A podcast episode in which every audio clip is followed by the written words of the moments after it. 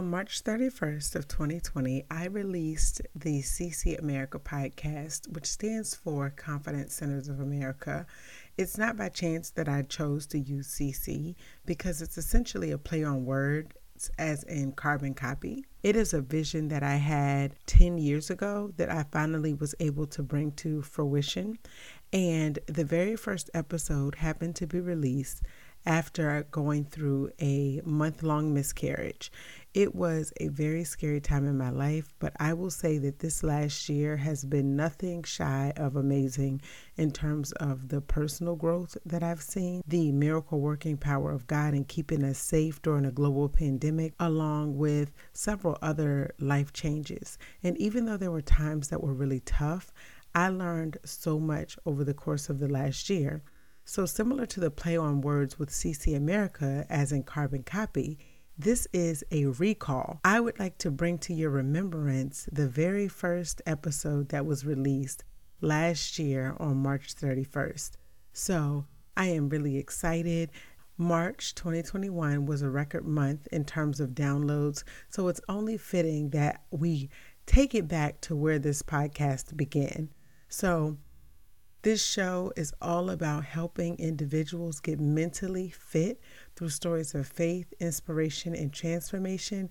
And this week, I want to take you back to the journey that began what is now known as the CC America podcast. The woman looked comfortable in her situation.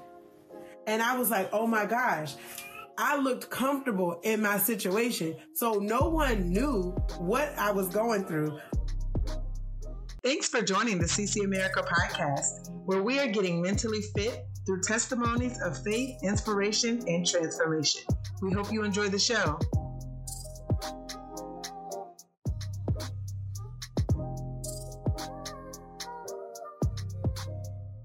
This is a live recording of the CC America podcast. Thank you all so much for joining.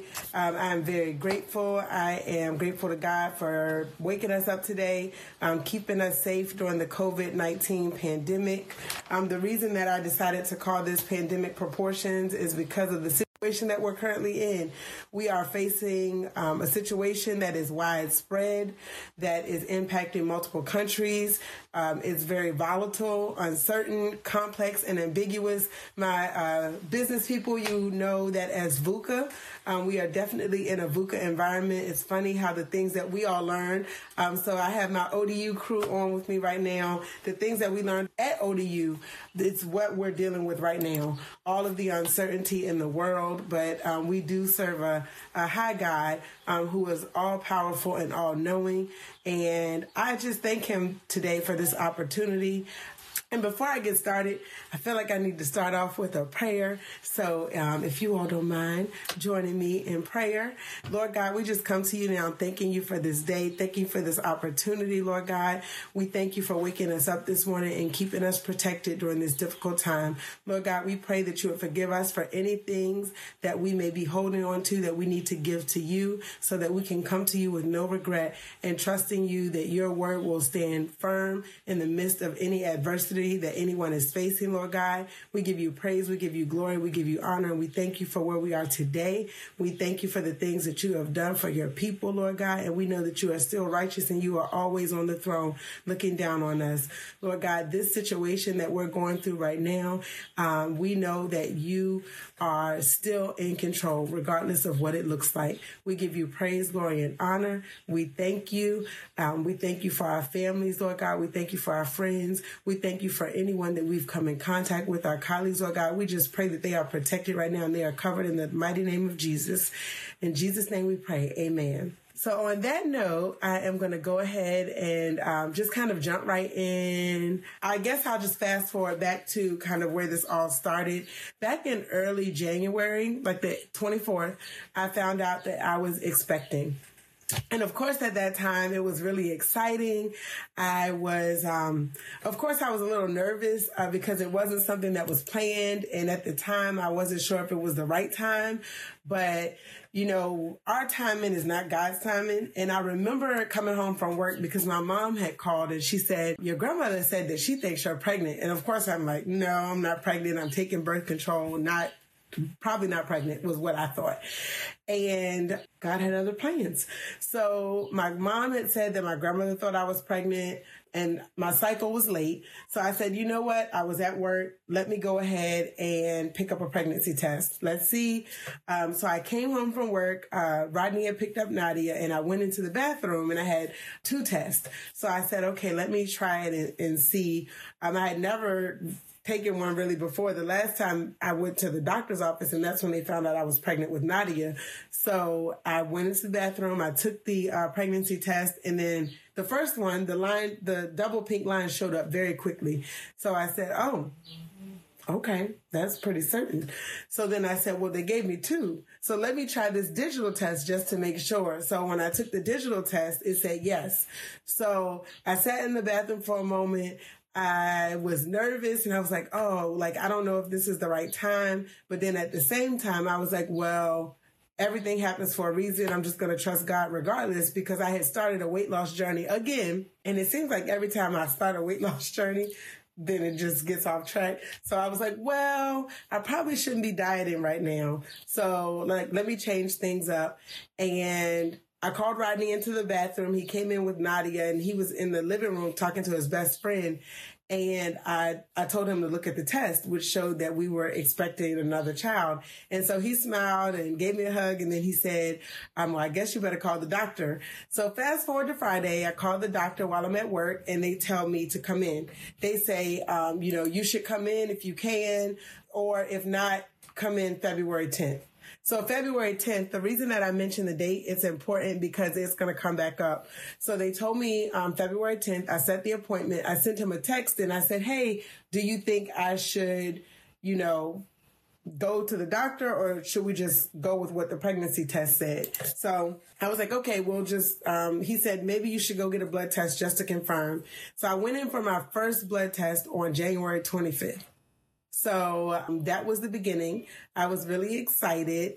Um, and then that Monday, I received a phone call and they told me that uh, my beta levels were low. So my HCG levels that indicates pregnancy were lower than what they would anticipate. So of course I'm already thinking like the worst.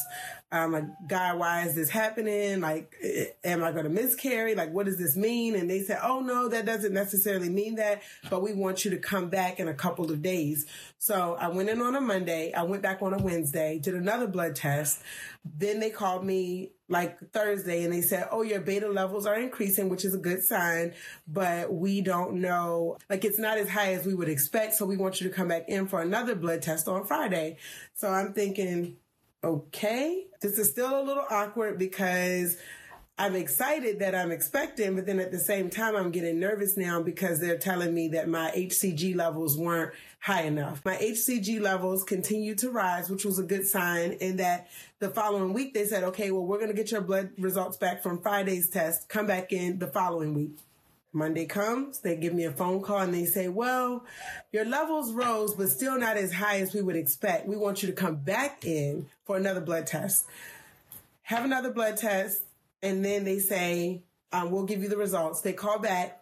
They say, well, they did rise, which is a good sign, but we would like you to come in for another blood test and a sonogram. So I've been to the doctor at this point multiple times. Thank God that I work for a company and a director who is very understanding. So a lot of times I would just go to the doctor on my lunch break or run out whenever I needed to, which worked out fine. So I went back to the doctor again and I remember that day I took a picture um, when I was leaving the office because I was just like, okay, maybe things will work out. You know, I hope that they do. And so I went in for my blood test and my sonogram. And so it was a great appointment. They said um, we do see a sac and a yolk, which is a great sign that the preg- it is a viable pregnancy. Um, because I was scared that I was having an ectopic pregnancy, so they confirmed that was not the case. So I left. I was excited. I was like, okay. So the good news is I'm not having a tubal pregnancy. I am actually really expecting, which is awesome. Things seem fine. So that when I went in and I talked to the doctor and he confirmed that there was a sac and a yolk, he said, Oh, well, we need you to come back in 10 days. Okay. And he said, because you'll be further along, you'll be about eight weeks, then we'll be able to, to detect a heartbeat. So he said, come back on February 10th. Surely February 10th had to be a sign. Reason being, February 10th was the date that I scheduled that on the 25th of January. So I was like, okay. And, and, I had had a lot of appointments. So I know it may seem crazy. I literally was in the doctor's office every other day, just about for blood tests or sonogram or whatever. So he was like, well, come back in a few more days. We're going to test and see if everything's fine, if the baby has a heartbeat. So the appointment was on the 10th. So back in January, of course, that seemed very promising. So I went back in on the 10th and this time Rodney went with me and the the sonographer or the um, ultrasound technician that we always see, he was um, he was very friendly that day. We had seen him when I was pregnant with Nadia, but he had never been very talkative or friendly. Um, he was very clinical, uh, which is fine. I understand not everyone is, is the same, so it you know was no big deal. But he was really friendly that day, and he was talking to us. And um, when I came back in the room um, to get prepped for him to do the exam. Um, he did the exam and he said, Oh, well, I see the sac, I see a yolk. And he was like, Well, maybe you should come back. But I was thinking he has the results from the last sonogram. So I said, Well, didn't you all did a sonogram last week? Do you have the results? And then he said, Oh, well, I'll let um, the doctor speak with you. And the doctor I was supposed to see was not in that day. So doctor, the doctor that I ended up seeing was the same doctor that I saw the first time I found out I was pregnant with Nadia. Um, I don't believe that was by mistake because I specifically requested her. So we go into the room and she sits down with me and she's asking me how I'm doing, how's Nadia doing? And then she says, um, that there was no heartbeat. And of course I was crushed. I was like, really? Like I was excited and sorry, I'm getting emotional, but I was really excited because I was like, oh, Nadia will have a sibling. Like, you know, this is awesome. And I can't think of anyone better to break the news to me because she literally hugged me like she was a, a auntie or my grandma or my mom. And she was like, it's going to be okay. She said, unfortunately, this happens quite frequently. Um, and sadly, it does. So when we think about pandemics and we think about what's happening in the world today, there are a lot of women that experience either ectopic pregnancies or miscarriages, it's very common. So a lot of babies are lost through this process, whether it's um, whether the child is stillborn or if the mother loses the baby before 20 weeks of pregnancy. So this is something that's very common, and I know a lot of individuals who've gone through this situation, and you know my heart goes out to them. My heart went out to them then, and all the women that go through it now. February 10th was when I found out the news, but I was thinking, okay, she told me my options. I had three options. She said the first option is you can just let your body do what it's going to do naturally. Once it recognizes that you're not having a viable pregnancy, your body will, um, essentially, she said, expel the, the fetus or the tissue out and you'll miscarry. Then the second one, she said, oh, the second option is we can give you Cytotec, which will essentially induce you and make you go into a miscarriage. Oh, and um, I'm seeing some messages pop up, and I I'm very sorry that you know that you went through that. It's I mean definitely is traumatic and it's a lot. So I just thank God for the for the women who are able to just stand up and share their truths. I know there's a lot of rainbow babies and a lot of women who um, have gone through this. And a lot of times we go through it and we don't want to tell anyone. I dealt with that where I did not want to tell anyone what I was going through. My mom didn't find out that I was pregnant until so it was the 10th so she like around valentine's day so i i hadn't told anyone because i was waiting for the 12 weeks so i'm definitely sending love to you all and everything that you've um, been through and just know that i am here with you and um, I'll fast forward to the, the end of this process, but I hadn't even told my mom that I was pregnant.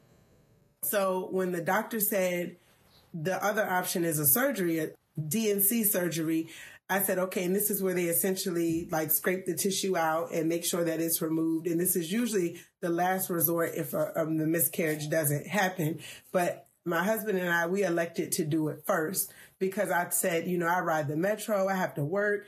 Uh, by trade, I am a training and development manager for a global company, a global insurance company, and I train a lot.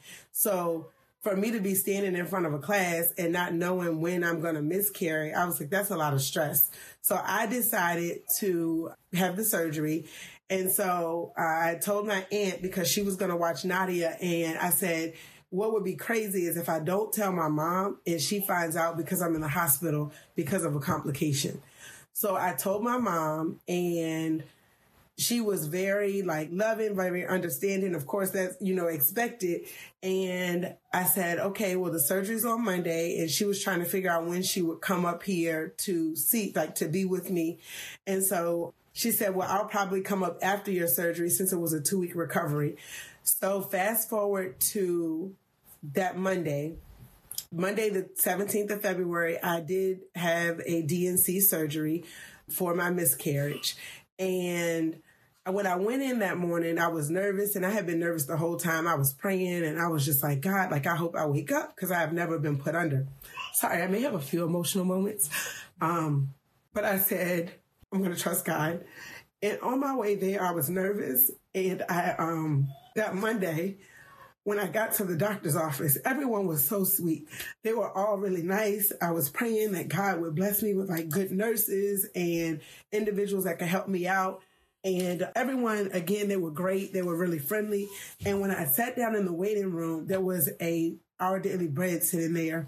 And in the Our Daily Bread, it was a message and it talked about how God is always with us and we are never alone.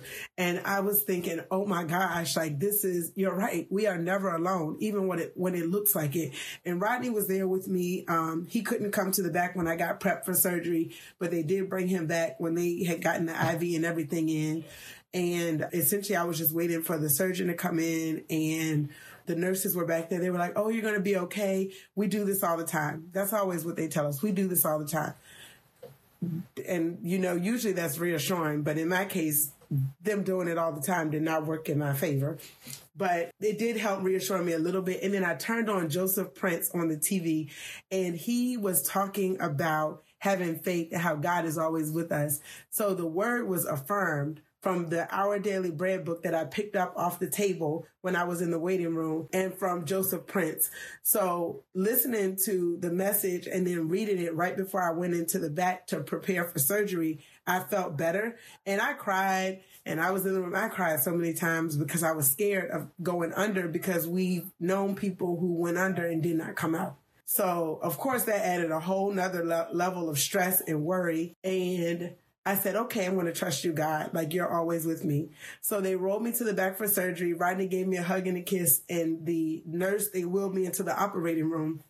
And I just remember a lady rubbing my arm and they said, okay, we need you to scoot over from the bed to the operating table. And they, um, the, there was a nurse and she was rubbing my arm and she was like, you're going to be okay. And I don't remember anything else. Um, I woke up in recovery. I felt okay. I wasn't sore or anything. And I said, okay, like I was just grateful to be alive. I was like, okay, thank you, Lord. I made it out of surgery. Like, let me be okay. Like, don't let me get any blood clots or have any um, complications from this surgery. So I was still feeling good. And at this point, many of my family members didn't even know I was going through a miscarriage. Many of my friends didn't know. There was a small handful of ladies who knew because me and Rodney, we hadn't told like many people at all. But getting close to the surgery, I was like, okay, I need to let my mom know for sure. And then I did start to slowly let people know know, and I'm so grateful for my sisters for praying for me, uh, for my family. Um, it was definitely a blessing. So we leave the hospital, everything's fine. Two days later, I start cramping and I start um, bleeding again. And I didn't have any symptoms the first day or so. So I'm thinking, everything's fine. Um, but then I had a fever and I was like, well, why do I have a fever? So I called the doctor and they're like, okay, well, we're going to need you to come back in, um, because the fever would not break. And I was like sweating in my sleep. And I went back in and the doctor tells me and Rodney that there's tissue left. That's the whole point of a D&C is so you don't have to go through the miscarriage. But either way, she says your scar tissue from your C-section didn't permit, like, I didn't want to be too invasive because that could puncture your internal organs. So I read up on it. I said, okay, that seems reasonable. Um, My friend's mom was really helpful too. She's a nurse. I was messaging her like, does this sound right? And so that made sense. So I was like, okay. But it was interesting because she never told Rodney that I had tissue left. She just get told, gave us the regular discharge instructions. Like if you have a fever, if you have these symptoms, um, if you have fever, cramping, heavy bleeding, hemorrhaging, those types of things, let us know. But I had a fever and it was because I still had tissue left. So I went in that Friday after the surgery. Um, and this is the end of February. Uh, like the week of like the 20, it was the week of the 17th. So that Friday. And she said, Oh, there's tissue left. So I, I didn't get upset. I was like, you know what? It is what it is. I would rather them not cause internal bleeding and just go ahead and treat me. So I was okay with that. So they treated me and then they did the sonogram. It was quite a bit of tissue left. And the, the technician looked at my ultrasound and was like, you had a D&C? And I said, yes, but there was so much tissue left that she was shocked. And so I said, um, yeah, I had a D&C um, because I was trying not to have to go through the miscarriage process because I take the metro and I'm also a trainer by um, profession. So I don't want to have a situation while I'm at work, maybe training or on the train. And she said, oh, okay, um, I understand that. So they said, okay, well, we're going to give you three Cytotec pills. And I know probably some of the ladies on this thread, I saw a few of you mention that you have been through this process. So again, my heart goes out to you because I did not want to go through the miscarriage process and have surgery. Um, but they gave me three Cytotec pills and said, take these and this will induce a miscarriage. Okay. So now we I've had one surgery and now they're telling me they're going to induce my miscarriage. And I called my mom. So she came up for the weekend. She said, okay, I'm going to come and stay. Um, so I took the pills Saturday morning because they were like, well, you might hemorrhage. You might do this. You might do that, but they couldn't tell me. They didn't know how my body would respond. So I took it. Um, I did have cramping. I did have bleeding. I did pass more tissue. Um, and I'm thinking, okay, that wasn't a lot to cause this fever and all this stuff, but maybe it'll pass. So that Sunday, um, I was feeling a little bit better. Um, and my friends came back. Actually, no, it was around the weekend of, I feel like we were off. No, President's Day was when I had the D&C. So the following weekend, that Sunday, some of my friends came by. So Maron, Jennifer, and Amber, they were all um, here at the house right after my mom left, and we had a great time. But before they left them, so I still was having a fever, um, and they were like, "You probably need to call the doctor and get it checked out." So I called the doctor on call. They ended up being my friends because I was calling them like every weekend. I called the doctor on call. So now, mind you, I've had a D&C surgery. They tell me to come back in Monday. I go back in Monday. There's still retained tissue from the surgery and the miscarriage. So they say, okay, we're going to have to give you four pills. So they give me four more Cytotec pills and they send me home. So at this point, I'm crying. I'm scared. I'm like, I don't know if I get an infection. Like, I, I don't know what's going on. Like, this is crazy. Um, so I, I decide like this is the only option I have is to take these pills. So I say, okay, I'll take the pills. And then they also gave me a prescription for an antibiotic just in case I get an infection. And hello. Um, and so I took the antibiotic. I took the four side Cytotec pills, but nothing happened no bleeding, no cramping, nothing. So at this point, I think I fall in the category of rare situations because they said, oh, this won't happen. Happened to me. Um, so I took the four pills, nothing happened, no bleeding, no cramping, nothing. I call back.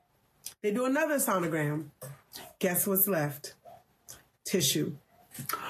So then she says, you can have another surgery or we can give you methergine, which is a different medicine and you have to take it over the course of two days, eight pills.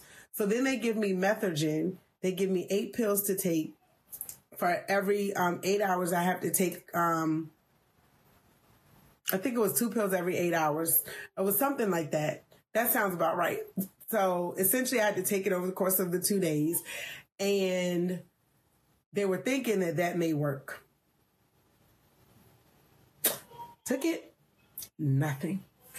So at this point, I'm still afraid that I might have end up with sepsis or an infection. So I'm still crying. I'm texting my friend's mom, like asking her questions. Me and her had a long conversation, just talking about faith and trusting God and the number of women who go through this.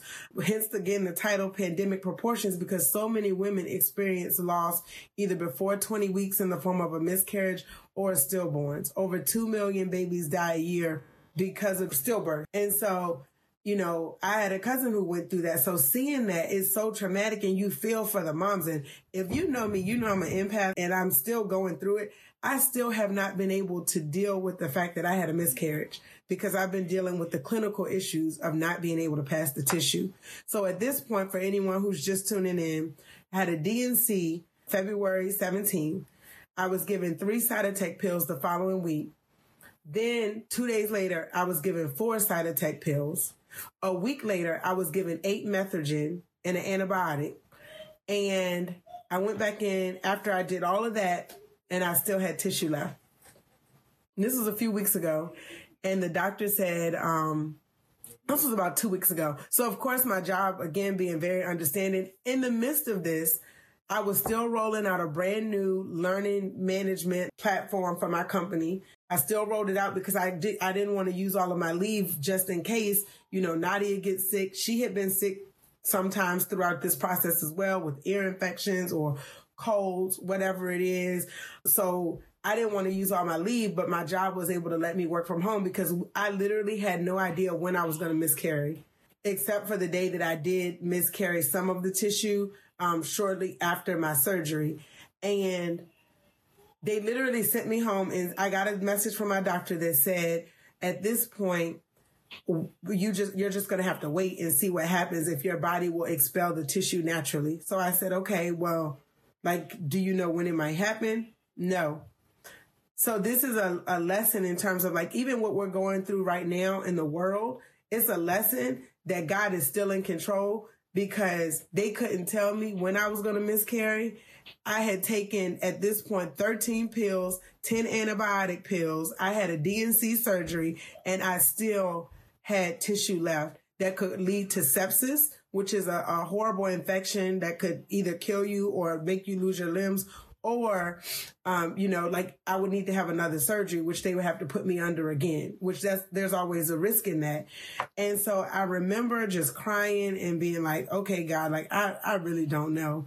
And the pastor who married me and rodney called me on a friday night. It was actually um, the 13th of march. She called me and she said that i had been on her mind and she felt like something was wrong. And i was like I mean, yeah, it's been a little rough. And I hadn't talked to her since like November.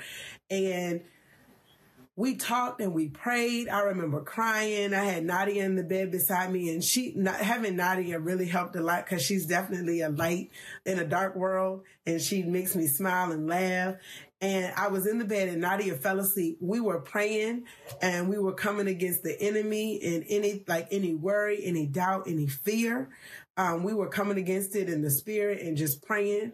And after that, I felt like a weight was lifted. And my friends have been with me throughout all of this and praying for me. And I'm so grateful for each and every one of them, my family, for all of their support. And I slowly started to let people know, you know, what was happening, that we were going through a miscarriage. But I literally have been going through a miscarriage, everyone, since February 10th. The reason I did the show this weekend is because on Friday, this past Friday, 327 is when I finally got the call that my miscarriage was over. I had a sonogram on this past Monday, the 20, no, Tuesday, the 24th. And they, they could, they didn't tell me anything. They had me come in for a sonogram before the office opened because of COVID-19. And I said, does it look clear? Like, does, is it okay? They didn't tell me anything. So I was worried to death that maybe I was going to have to have another surgery and that this wasn't over because it literally lasted an entire month. And when they called, they said they had, this is nothing that they had ever seen and that it was a rare situation. But I think it was a rare situation. It was God's way to get my attention because we live in a world where we're so distracted and we're so busy and we think we can control things he definitely showed me through this that I can't control anything and that he, he was holding my hand. From that day I went in for the surgery and that message said, he is always with me. It was so true. He was with me the whole time. But at the time I couldn't see it. It's like the, the um, poem, The Footprints. Um, and I know people say like, if you're going to worry, don't pray. And if you pray, don't worry. But it's a lot easier said than done when every time you go into the doctor, there's bad news or everything you see around you. And then to tack on top of that, COVID-19 was ramping up around the same time. So it was a lot that I was worried about. So every time I thought I was making it through, there was something else. It was another hurdle or it was another it was another sonogram. It was another blood test that said there was something that was wrong. It wasn't something that was right. It was something that was wrong. And so because they said that there was something that was wrong, I didn't know how to handle it. I was afraid. I was thinking, Lord, like, I just want to live. Um, and you want to know what makes me more afraid? Is to live and not accomplish the will that God has for my life, not to inspire the people God has put in my path to inspire, not to bring people to Christ, but to die and let my life be in vain. Sorry. So that's what scared me was that I would leave this earth not accomplishing God's will for my life. So I know that I'm here for a reason. And so I was like, you know what? I'm going to share my story. And I'm not done. I'm sure there's going to be days where I'm going to cry because, like I said, I still haven't dealt with the miscarriage because literally I started this process January 24th is when I found out I was pregnant. February 10th, I found out I was, I lost the baby. And then from February 10th until this past Friday, 327, I was literally going through a miscarriage. And I started bleeding again last weekend. Um, and I started cramping, but I had cramps for like a week before. And I was like, maybe my body is going to miss, like, maybe I'm going to miscarry. Maybe I'm going to, I was actually excited to miscarry. Like, I know that sounds crazy, but I was, I literally was hyped. I was like, yes, I'm bleeding. Like I just because I like at this point I'm like this is crazy. I was happy that I was actually cramping and miscarrying finally because of everything I had been through for that time. Um, but I will share some of the scriptures that I was reading during that time because I had a lot of people in my corner and anyone who's going through a difficult time, no matter what it, no matter what it is, um, definitely don't allow the enemy to isolate you because that's what I wanted to do. I wanted to be isolated. I didn't really want to share anything with anyone. I didn't want to talk to anyone every now and then I would like answer and then I talk a whole lot. Um, so it, it, just depended on the day. Um, and I was so grateful for every single person that helped me through this journey. And you all know who you are. I am so, so, so grateful. And I know that God sent you to me at that time. And many of you didn't even know what was going on. You just sent me a text and said, Hey, I haven't heard, heard from you. Like, how are you doing? Are you okay?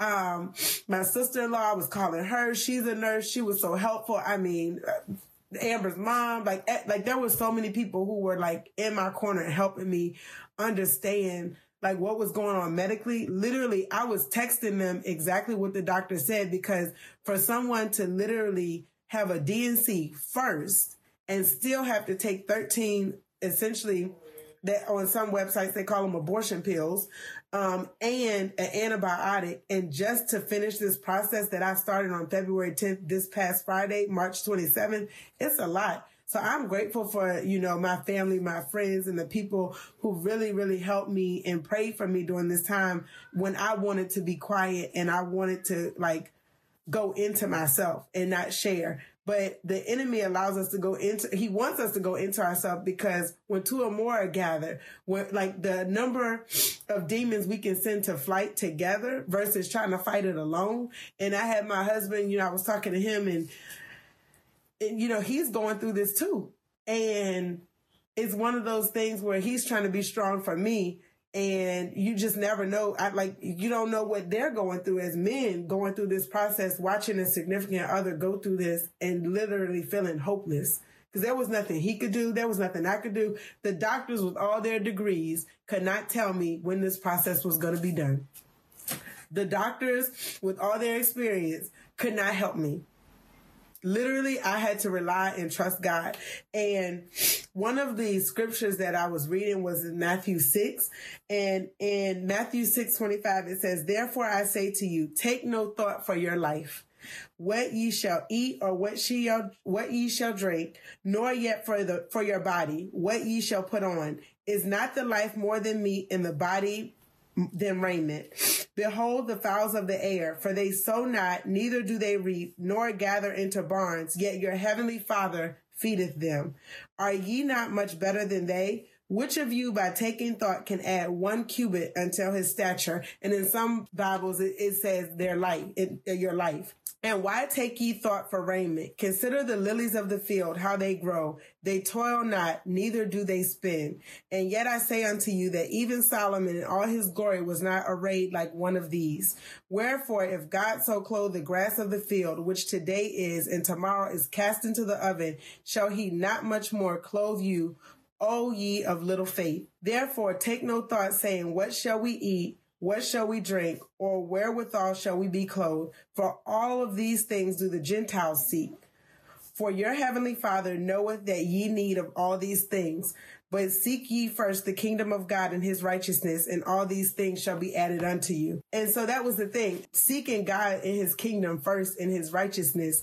And it was one of those things where I, it's not that I lost seeking his righteousness, but, but I think my faith had been shattered because on top of this, I was going through other things that I haven't even had a chance to talk about, but I was going through a lot and I, I did, I didn't know what to do. And the only thing I could do was trust in this good book here and rely on his word because he said, why do you worry?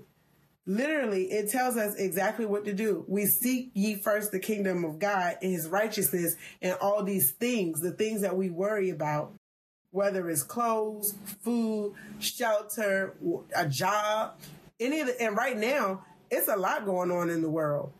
I mean, companies are laying off. People are having to take pay cuts, myself included. Like you just never know what people are going through. And the thing is, throughout all of this, you all may have seen my post on social media. One day I had on a different yellow shirt. It wasn't this one, but I, people were like, Oh, you look good. And I was like, they have no idea I'm miscarrying. Like I was literally struggling, but no one could tell. But that's what we do. We smile and people have no idea. But let me tell you, throughout this process too, so like I mentioned, the pastor who married my husband and I, she called me. So I was on my way to church. I was invited by a friend to um to her church, Christian Life Church in Manassas. Thanks, Kim. I went to her church and I, I had started going like early March. And after I talked to the pastor who married us, I told her, I was like, you know, I went to church last week and she was like, yeah, you should go back. And I, I was like, yeah, I am. It was a great message. So she told me on the way to church that we that I was dealing with tormenting spirits. And I was like, that sounds kind of creepy. Like, what is that? And I get to church and the pastor is talking about a spirit. And he talks about, and let me grab my notebook. He talks about a woman who was tormented by a spirit, but the disciples didn't know she needed help because she looked so good. And I was like, Lord, if that's not a word, because many of us, we do, as you said, Shana, we push, we push through. And Pastor James Sutton talked about spiritual warfare that day.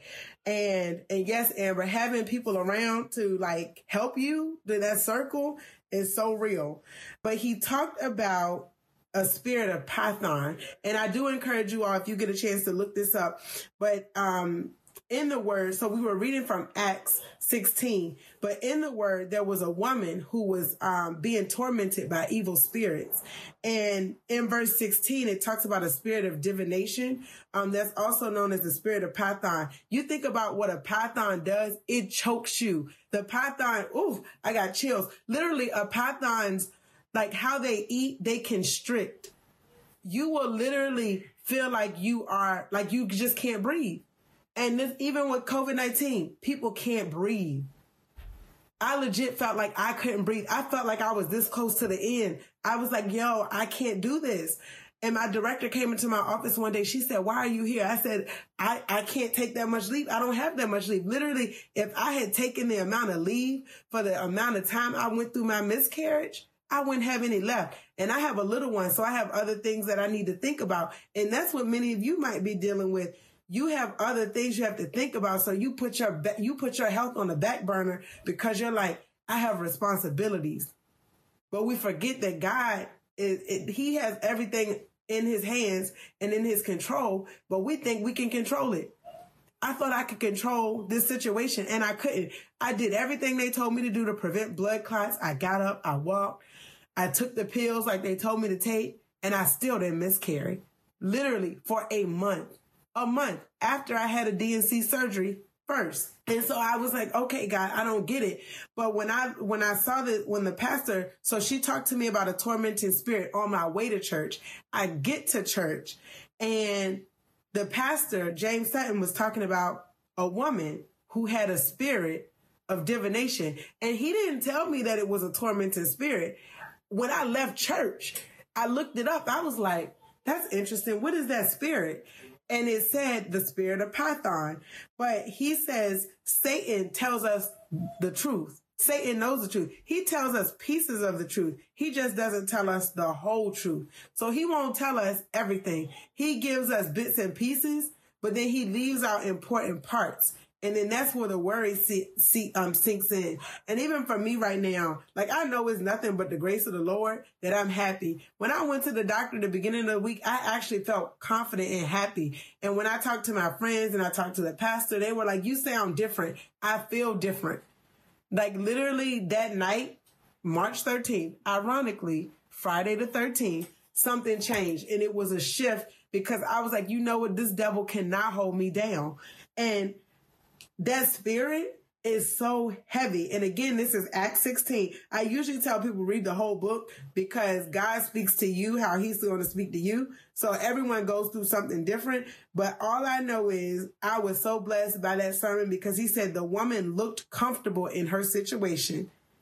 And I was like, oh my gosh, I looked comfortable in my situation. So no one knew what I was going through. All they saw was she posted up for the gram. She doing it for the gram.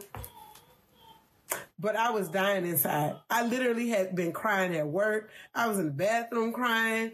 I was in the bathroom, like not knowing if I was to miscarry. I was on the metro every day. And I'm just to keep it real. I was on the metro in a lady pamper. Okay. Like literally, always discreet for postpartum. Women, when we have a baby, we have to wear postpartum underwear to make sure that we don't have any accidents. I literally went to work like that for a month. A month. Like it like it's crazy because I literally had no clue. The doctor told me I could wake up in a pool of blood. Okay, thank you, ma'am. That doesn't make me feel any better.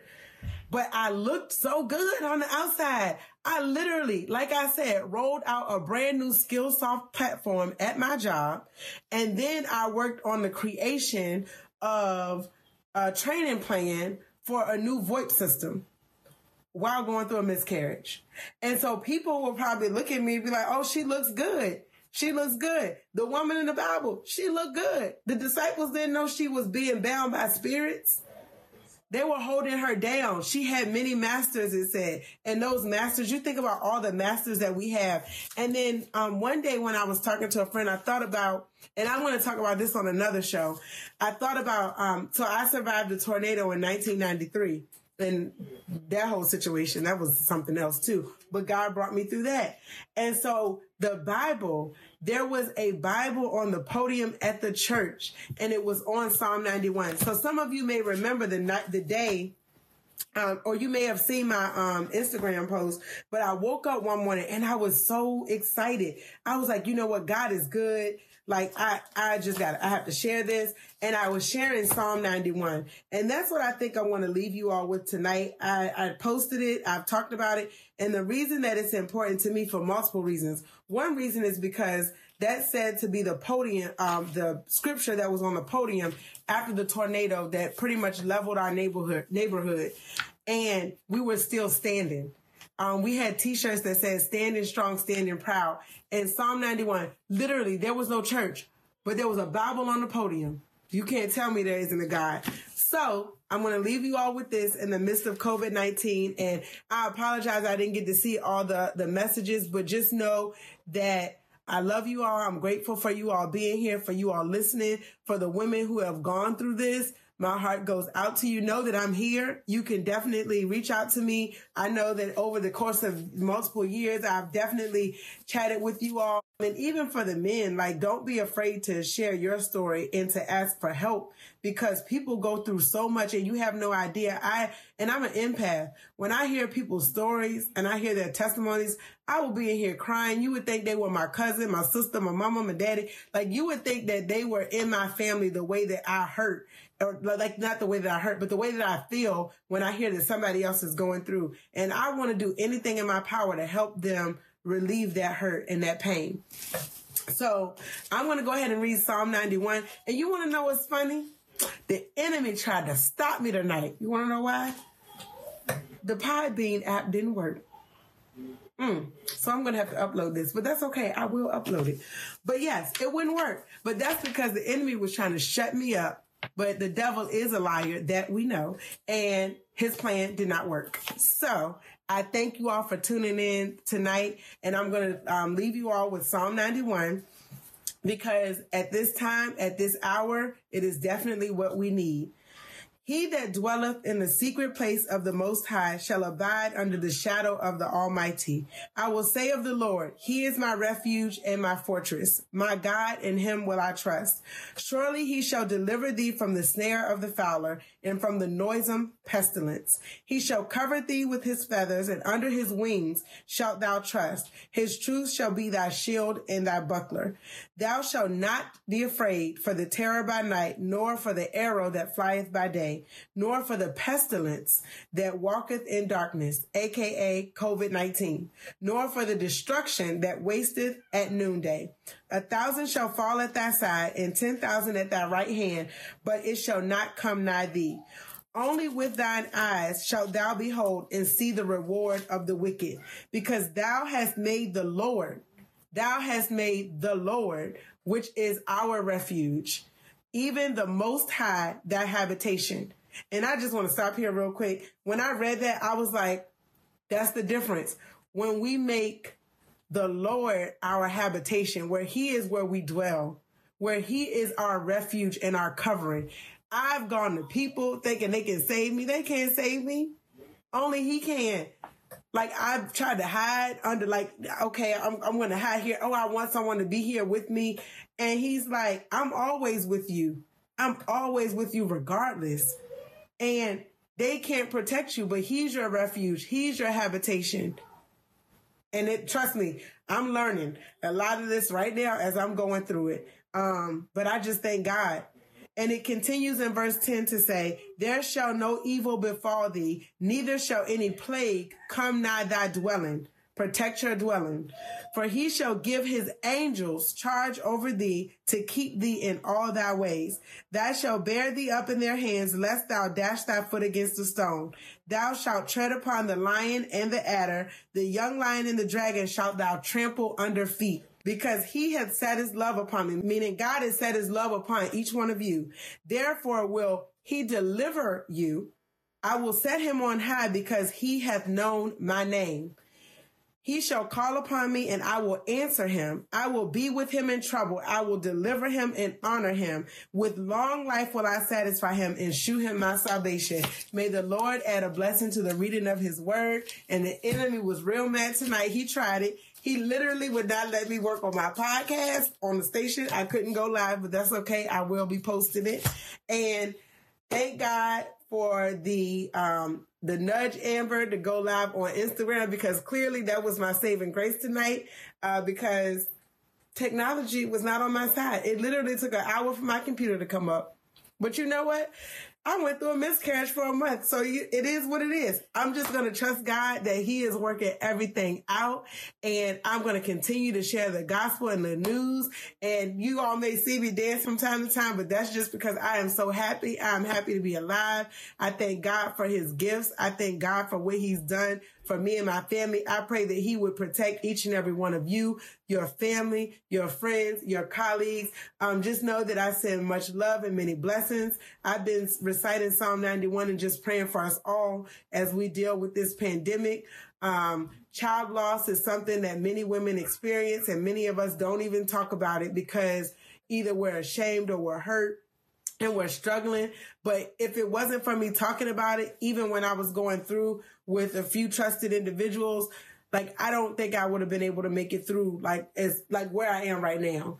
Um, and I thank God for my husband, my daughter. Like I thank God for my family. But it was a lot. It was a lot to go through a miscarriage for over a month. It was just, it was too much. And on top of that, still trying to save face. Why? I was struggling. I was literally right here. I was I told I told one of my good friends, I was like, I'm on the edge. And my director said, if you do not take off, she said, I'm gonna write you up if you don't take off. And that was the week before last, before they shut my office down because of COVID 19. And I took off. I was like, you know what? You're right. I'm taking off. And I took off. And I think that was the day I posted that video. Look at God. I did.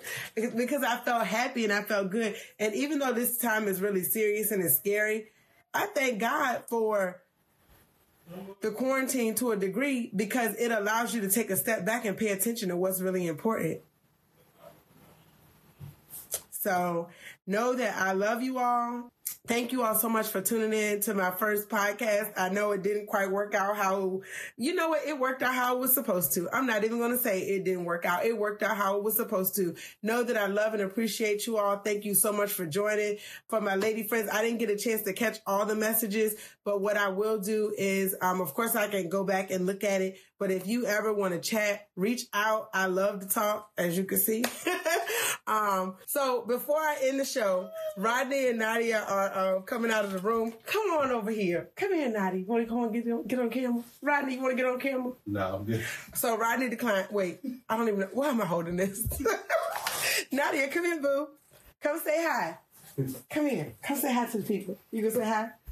Come here, beautiful. Hi. Hi. What did? Yeah. What? Yeah. Thank you. Blow kiss. Mwah. I just thank God. This is our little poo, Nadia. Well, have a good night, everyone. Bye bye.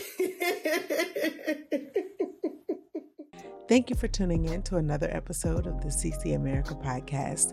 We appreciate you tuning in week after week and joining us for stories of faith, inspiration, and transformation. So that you never miss an update, please subscribe at www.ccamericapodcast.com. You can also follow us on all of our social media platforms at CC America LLC. You can also just search for CC America on Facebook, Instagram, YouTube, and TikTok. We hope that you are encouraged and inspired by this show.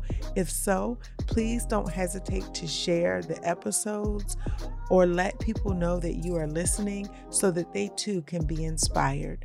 We appreciate your support, and until next time, be blessed.